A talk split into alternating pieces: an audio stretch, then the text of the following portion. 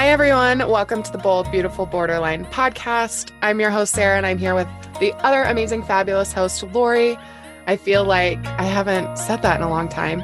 Lately, I feel like Lori's been introducing, so that's fun that I get to amp her up here. Um, and we have a really special guest episode today. Our friends at BPD Humans Milena and Mahima are here with us, and we're going to talk about mental health services and the experience of people living with borderline personality disorder in India. Um, so, really, really grateful to have you guys. And yeah, do you want to just go ahead and introduce yourselves? Thank you for having us, Sarah and Lori. Um, we are really excited for this. Um, I'm Mahima, and we are Milena and Mahima from BPD Humans India, like you introduced. I think we we would focus on the fact that how we started building this community of BPD people experiencing BPD last year. So that is something that we will be talking throughout the podcast. Apart from that, um, I am a mass media graduate on a hunt for jobs. So if anyone is looking, I am on a hunt of jobs. Uh, yeah, um, that's about me. I, I I have a dog. I love him, and yeah, I think I've been very grateful, and it it's been an honor to have a community and to be able to build it in a country where you don't talk about mental illness and uh, lately there has been a rise in conversations especially around depression and anxiety but when it comes to um, illnesses like schizophrenia, borderline personality disorder, there is not so much talk about. So it's literally like also they also had depression or they also had uh, I don't know anxiety. But when you come to BPD, people don't know jack shit about what it is. So yeah, Milena. Yes. So, hi, I'm Milena, and um, I am an incoming MBA graduate. I mean, I'm, I'm an incoming MBA candidate. Sorry, not a graduate.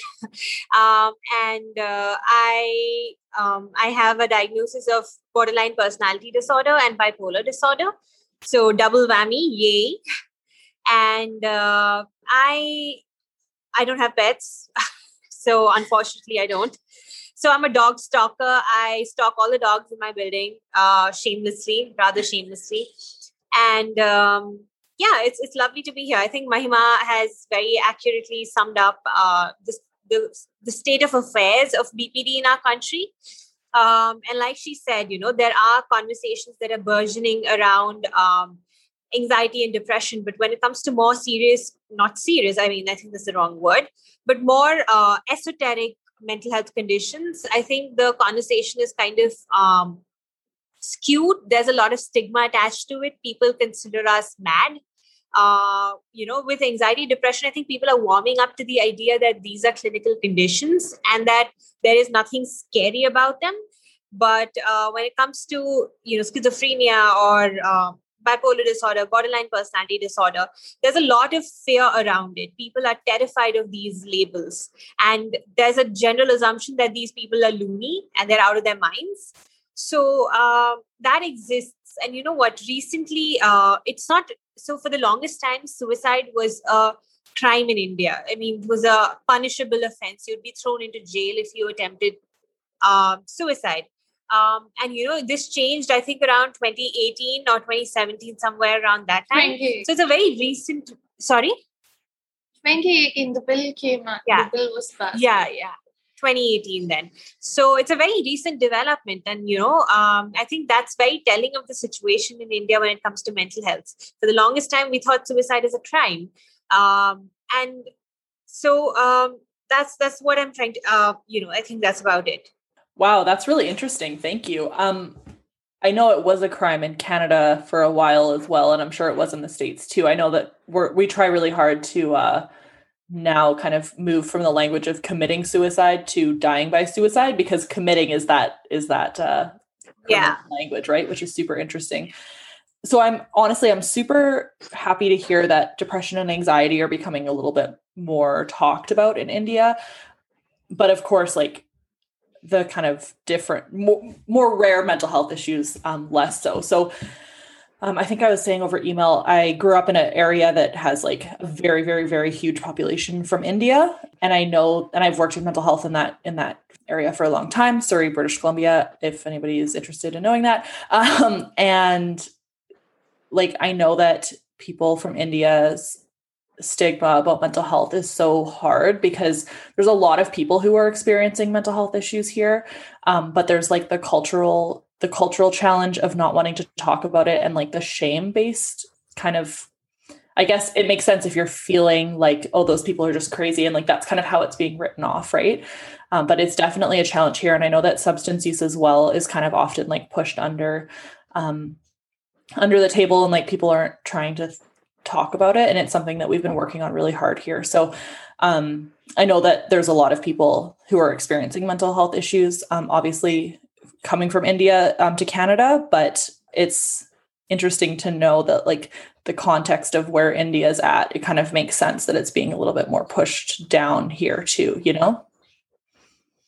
Funny that you mentioned that how we are trying to change uh, committing suicide to dying by suicide because literally the other day I was reading the newspaper and it said commit suicide. So somebody had died of suicide and exact comic suicide. And being from the mass media background, from journalism back- background, it just kicks you like, what are we actually trying to change here? Because yes, we have the bill, and uh, for that matter, I am not really sure how informed everybody is about the bill that has come because it does take a lot of enforcement of it because you know you can keep on giving out bills and then they lead to nothing so that is definitely a challenge. And like you mentioned in your uh, email as well, like about the skate where you're skiing and the cultural impact. So yes, that there is a lot of religious things that come into place. There is a lot of religion that plays out that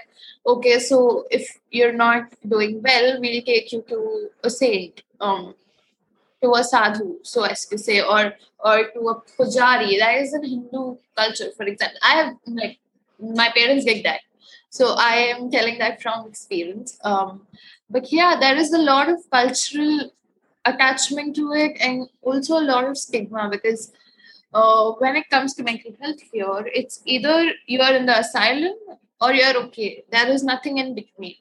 So even when you are hospitalized, it's like when you have a complete breakdown, it's not essentially when you need the help.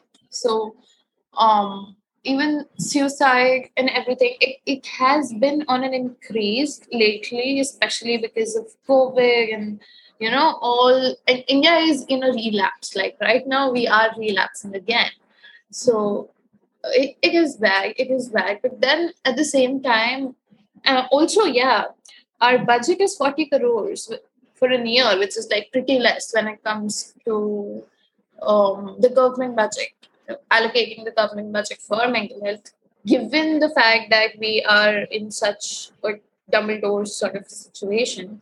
But that being said, um, a lot of individuals are coming up, they're coming out, but also the problem with that comes is that are we really trained mental health professionals or who are we? Are we influencers or are we um, sort of life gurus in sorts? So there is a lot of awareness that is going around but i'm also afraid of the fact that a lot of it is misinformation in between you know which could do more harm than good. So yeah Absolutely. Yeah. I, I love your page for that because I think you do provide such really good information for people. Thank you. Thank you. And you know, uh, I think Mahima brought up a very interesting point about religion. Um, like she mentioned, you know, uh, we'd rather go to an astrologer than to a psychiatrist. Uh, that's the general perception. And uh, even though uh, India is largely a Hindu population, there is a bit of Islam and Christianity as well. And, you know, when it comes to Islam, um, suicide is sort of forbidden. Uh, opposed to another culture like say the japanese communities like not all of them but a couple of them are uh, suicide is sort of honored over there it's considered an act of bravery now there's no right or wrong to this but uh, you know you can see the stark differences which come you know which come across cultures and uh, you know i think there's a matter of individualistic cultures and collectivistic cultures as well. Um, so if you look at the us or canada for that matter i think they're more individualistically oriented uh, where the self takes precedence over everything else.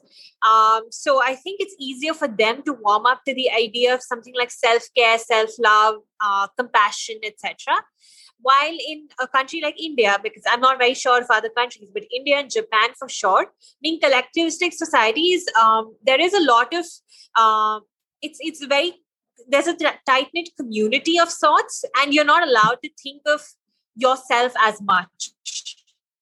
You know, your well-being is of course important, but um, I think there is um, there's a general perception that you know community can heal everything and uh, therefore they're kind of apprehensive about letting people go and seek help because it's considered you know uh, so in india what happens is if you if you're if you're having an emotional if you're going through emotional turbulence you're more often than not branded as being dramatic.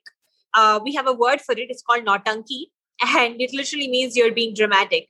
And uh, so it's it's largely associated with women because you know the the general perception is that women are emotionally vulnerable compared to men that's the notion. And I think somewhere in that discourse, what gets lost is the plight of men undergo- undergoing mental illnesses. Because uh, India is the kind of country where um, men are considered to be macho. Uh, you know, there's the idea of mardangi, uh, which is again a Hindi word for machoistic uh, men. So it's uh, men expressing emotions like uh, sadness, grief, uh, depression. These are all frowned upon, and you know these are considered to be very effeminate uh, emotions, and you're often more often than not teased for being ladylike. You know, it's as if being a lady is derogatory in certain ways. So there is. Uh, so, you know, I think the culture plays a very crucial role. Uh, the, the nature of the culture of any country, for that matter, and india and in india it's kind of very starkly noticeable that's so interesting about well all of that is super interesting but especially the individualistic versus collectivist cultures right I mean, I think like anybody that studies psychology knows a lot about that. But to me, as somebody who does come from an individualistic culture, it's interesting um, to hear that like there's less kind of wraparound of people and it's more like just kind of you got to deal with it because it's not about you. Is that that's at least how I'm perceiving what you're saying? Yeah. Um, whereas you would think that that would be the opposite, right? Like you would think that it would be kind of like the community comes together to support that person. So it, it's yeah. very interesting. I've never really thought of that before. So when you talk about communities, so it can go both ways, right? So it can become a good thing and a bad thing at the same time. Um, while we are focusing on individualistic approaches when it comes to psychology, especially in the Western uh, areas of the continent. Um, in India, it, we are so you know I, I firmly believe that if we are a collective society, it's very difficult even for us to wrap around the idea that there needs to be a self. While that is very important, at the same time, I also feel like if the entire culture is closely knit, if the entire culture is a certain way, which is to say as a collective, then I don't think that approaches that are completely new could help as much as approaches to have a community based structure, a community based understanding, then perhaps uh, making the community be there for each other could be a more uh, idealistic or a more approachable way to deal with mental illness instead of uh, having this outsider into our lives you know because in india everything is uh, you know your home affair your home affair shouldn't get out you know. So uh, when we are dealing with home affairs, we would like the home affair to be dealt in a way that is more community based. And I think even when it comes to BPD humans, now, like I never thought of it that way. I think what we have also tried there is to have a community, even if it's individualistic in the sense that the members are individual, but the, there is a sense of community, there is a sense of togetherness. So I think a mild blend of both the things could be a better option than to sort of bring along a completely foreign idea to a country that is more collectively um, joined. If that makes sense. Yeah, it does actually a very interesting point, uh, Mahima, because I think we are trying to blend both of them to sort of optimize the takeaway for both us, for the two of us, and for the community as well. And um, it's it's interesting because I never thought of it that way. Um, now that she mentioned it, I'm it makes a lot of sense to me.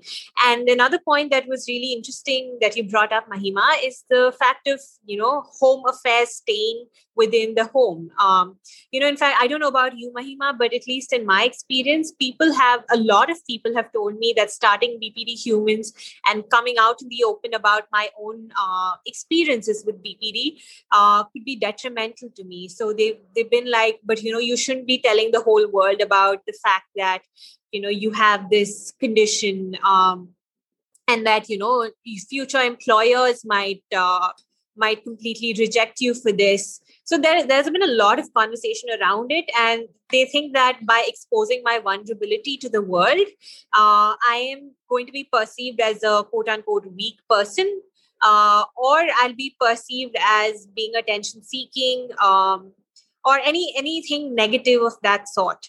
So uh, I think it becomes imperative to then understand that it is that much more important to come out in the open and talk about these things because that's the only way you can counter. The more the number of people, you know, the greater the number of people come out and talk about their own struggles, we're one step closer to achieving uh, a sense of it's okay to talk about it if that makes sense yeah it does it does it completely does because um, I, I don't know if you're familiar with Brene Brown, who happens to be somebody I absolutely cherish.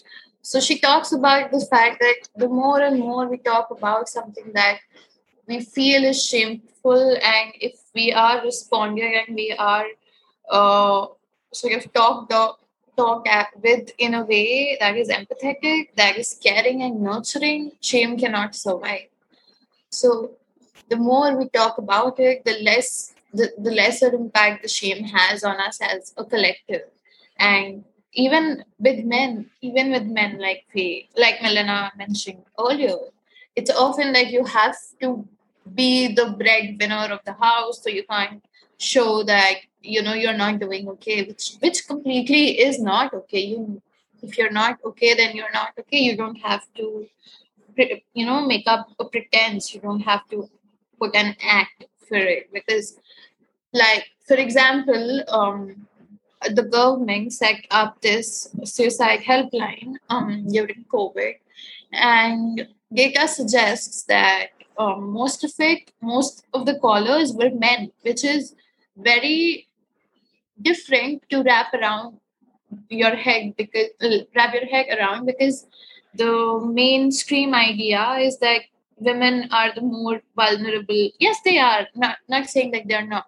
But just the fact that even men are the ones who are suffering is is very um important to the conversation. So it cannot just limit to it. Like especially like we have a poor poor patient professional ratio. I think um if i'm getting the data right it's like one psychiatrist over two lakh of people. Like there there are there are lack of psychiatrists and let alone the quality of them. It's awful. It's awful. Yeah. Yeah i did wonder about your experiences with that fear of coming out right? Um because that is scary and it's even scary like it was scary for sarah and i and we had the same exact thing where people said you know you may or may not get jobs in the future and people may use this against you and stuff. And and i i would i think that like we're probably in an area that is less stigmatizing for mental illness um, just overall. Obviously it's far from perfect um, but just overall. And and like the bravery that it must take for the two of you to put yourselves out there like that in the midst of this like intense stigma i just i wonder do you ever regret coming out Not. I don't. Never. Yeah. Not. Um. I I think it's also because of the kind of environment I was in. I, I can't speak for Milena, but at least for me, when I got my diagnosis, it was because of the fact that I had an ecosystem, and that wasn't the BPD community per se, but it was more of the college I was from. Um, our professors, we were in the same college, Milena and I. So um, my professors asked me to see a psychiatrist. They helped me through and through. So, uh, talking about it, yes, people did tell me that, you know, you shouldn't talk about it. One of my bosses told me that, you know, people will not take you seriously. They will perceive you as somebody who's sort of a nutcase and you'll not get jobs and everything. Um, but after starting BPD Humans, today I have it on my CV that is how proud I am of it. So, yeah. That's so awesome. In fact, it, yeah. It, it's funny because when we were starting out, um, I, I think I reiterated this so many times. Um, we were starting out, and uh, it was last year, May, Mental Health Awareness Month again, and uh, both of us had put stories on our respective Instagram pages um, about the fact that if you want to know something about BPD, just message us. How foolish of us, of course. Nobody asked. Um, we happen to be the only people asking each other. And I think that was the very moment. I think within half an hour, we had the account set up. I made a painting, we put it as our profile picture, and we make the email and everything because we realized that if we are two people from the same college, it is not possible that there are not other people who go through the same thing and they're probably not speaking because of the shame, because of the stigma. And we were sort of lucky enough to be in an ecosystem where um, it, we were not looked down upon, so as to say. Rather, we were uh, asked to seek treatment, you know. So is that how you two met? Is through Instagram or did you know each other from school? We Oh, we knew each other college. From Yeah. yeah. Okay, gotcha.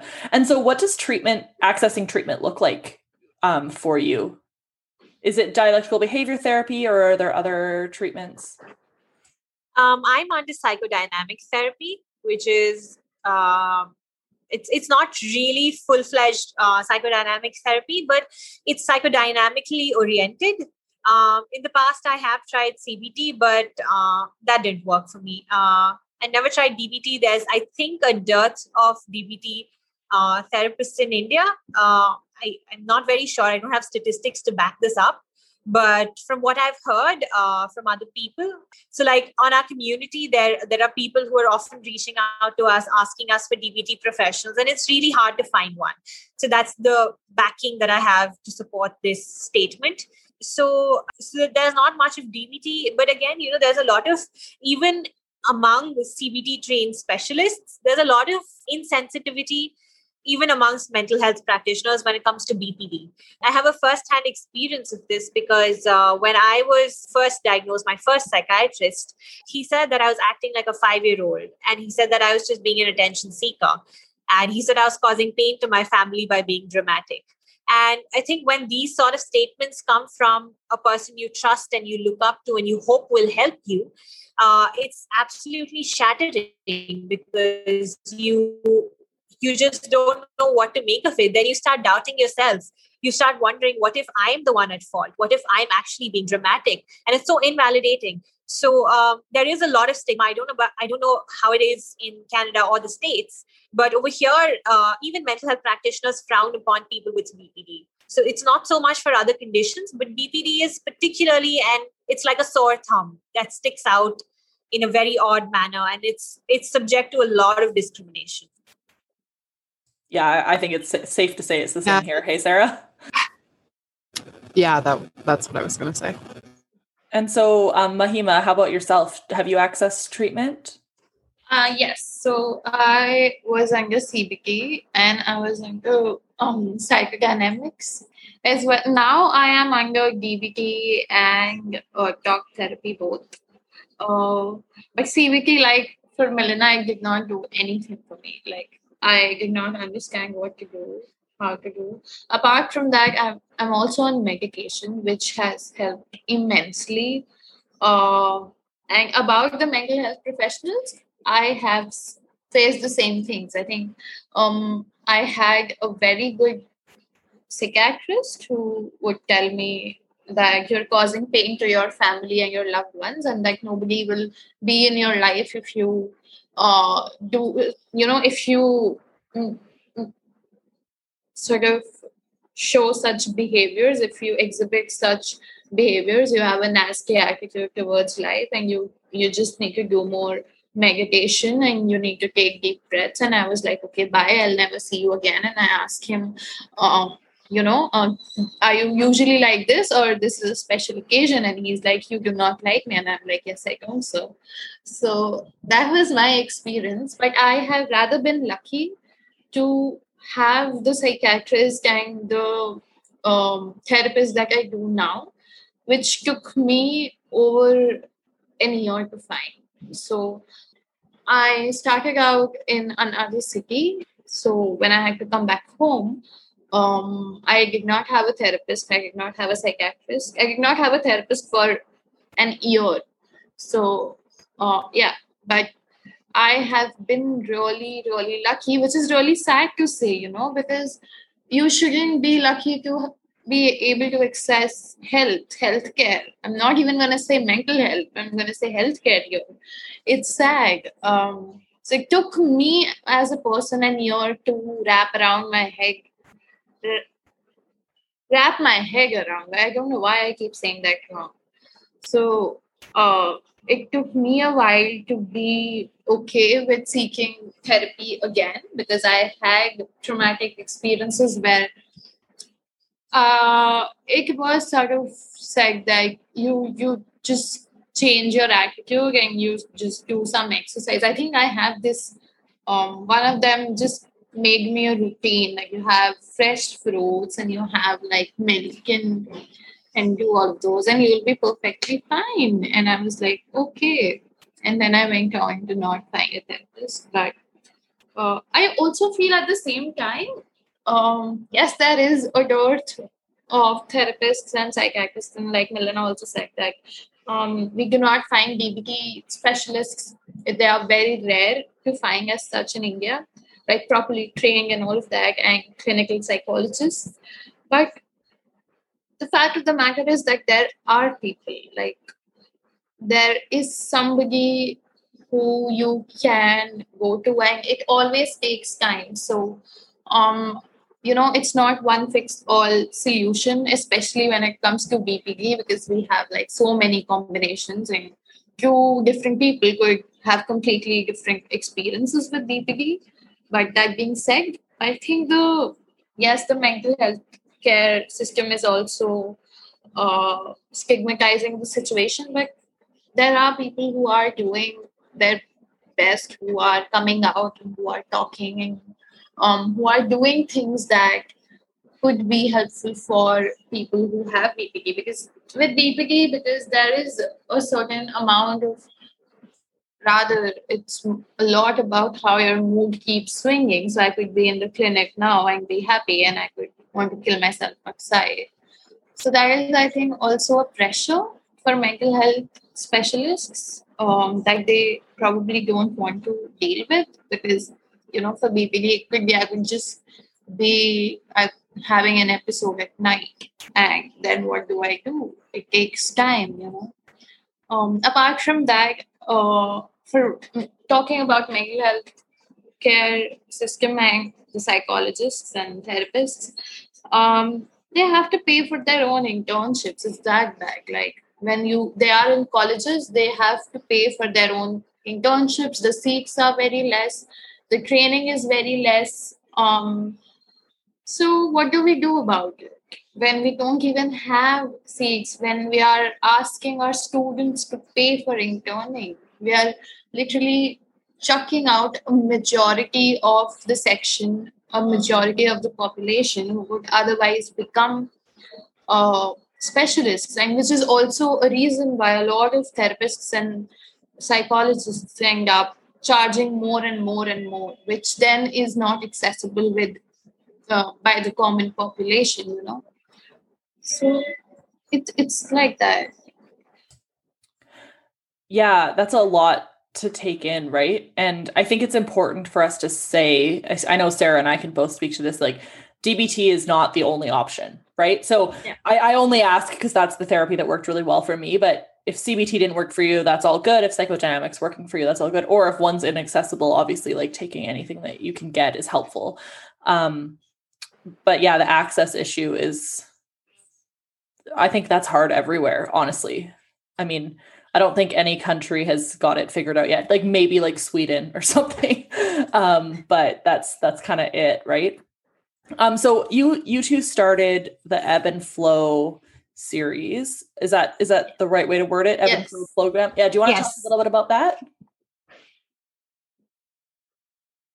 Yeah. yeah I mean, my, my, if you want to go okay ahead. Okay. So um, it, it was a random January February uh, morning and I was just sending out, I had a tentative talk by this doctor, this clinical psychologist, and I was, I, I always want to get people who could be beneficial for everybody in the community and we, because there is an understanding between all of us that uh, it's not accessible, it's not very cheap, it's not you know people can't afford. So i reached out to her and i asked her okay will you be willing to do a session for us like all of us? And they didn't get back to me for a long while. They were like come back in march and then they were like come back in april and then it was april and uh, we we hold support group sessions every month right for people in india um, which are facilitated by a mental health professional uh, a wonderful one for that matter. Uh, and it was in April that we decided, okay, May is the year, May is the month that we are completing one year of BPD humans, and we are also in the mental health. Uh, it's also the mental health awareness month and BPD awareness month. So it's like our uh, birthday, and let's just do something. And we kept on reaching out to people. We kept on talking to different professionals and being like okay this doesn't work. This this works. And you know looking at people who i Milena and i would personally approach to get treatment for from that was the idea. To get those people on board to get those people to talk about and not just talk and come and preach you know that was never the idea of ebb and flow um, but for people to be able to ask questions, for people to be able to get some sort of answer, some sort of uh, stability. It, it obviously will not cure or it will not, they will not be in the recovering phase attending one or five sessions, but to get some sort of credential, some sort of understanding around it, and also to give back to the community for, because for the last year both of us have received a lot of love. I've never felt more understood. I've never felt more safe you know safe is the word.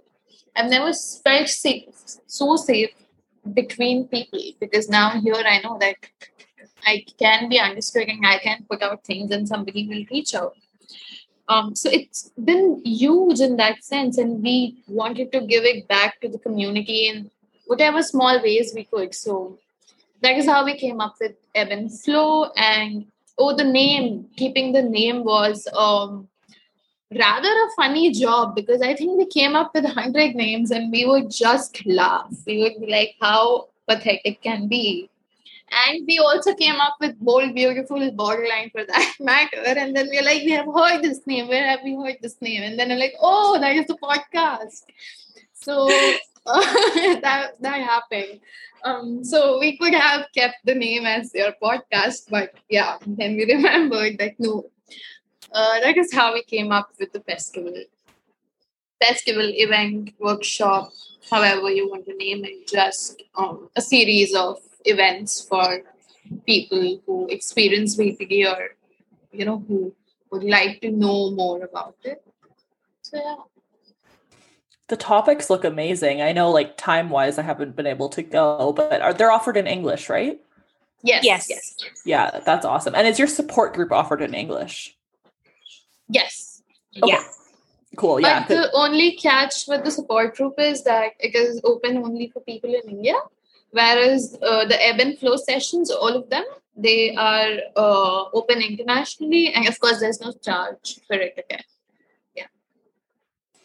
Awesome. I'm sure there will be lots of people. I, I don't know how many listeners we have in India. I know we have some. I'm not sure how many, but um, that will be interested in the the support group. Um, Yeah. because the Super Feelers Club that we host is great, but unfortunately, it's not super convenient for different time zones, right? So we try our best, and some people wake up in the middle of the night to attend, but like that's not ideal. So it's super nice to have other options.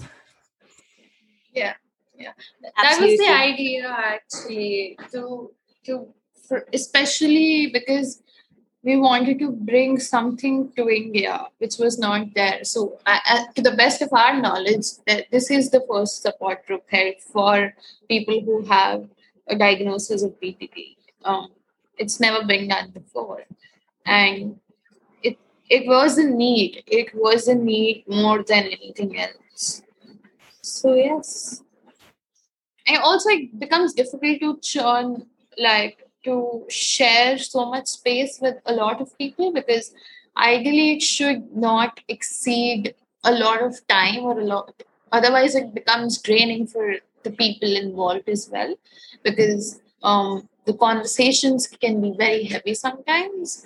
But that being said they're also funny and they're also humorous and and they are full of hope a lot of times because we have had people who started last year when we from the first day and they are there to date and we have seen um, the kind of improvement they have made and so have we i think it's it's like a Yeah. symbiotic relationship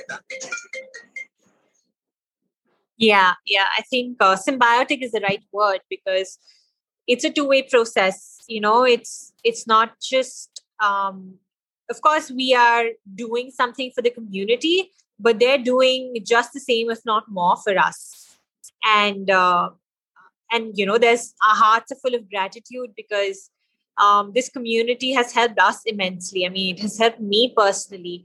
Um, and it's not always just serious talk you know we we have a discord uh, server where uh, it's like a chat room of sorts where we literally share playlists uh, share memes um, and you know just make fun of each other. So we have different channels within that. So there is something where you know there's triggering stuff. So you know whoever is in the headspace can actually go there and you know hear someone out.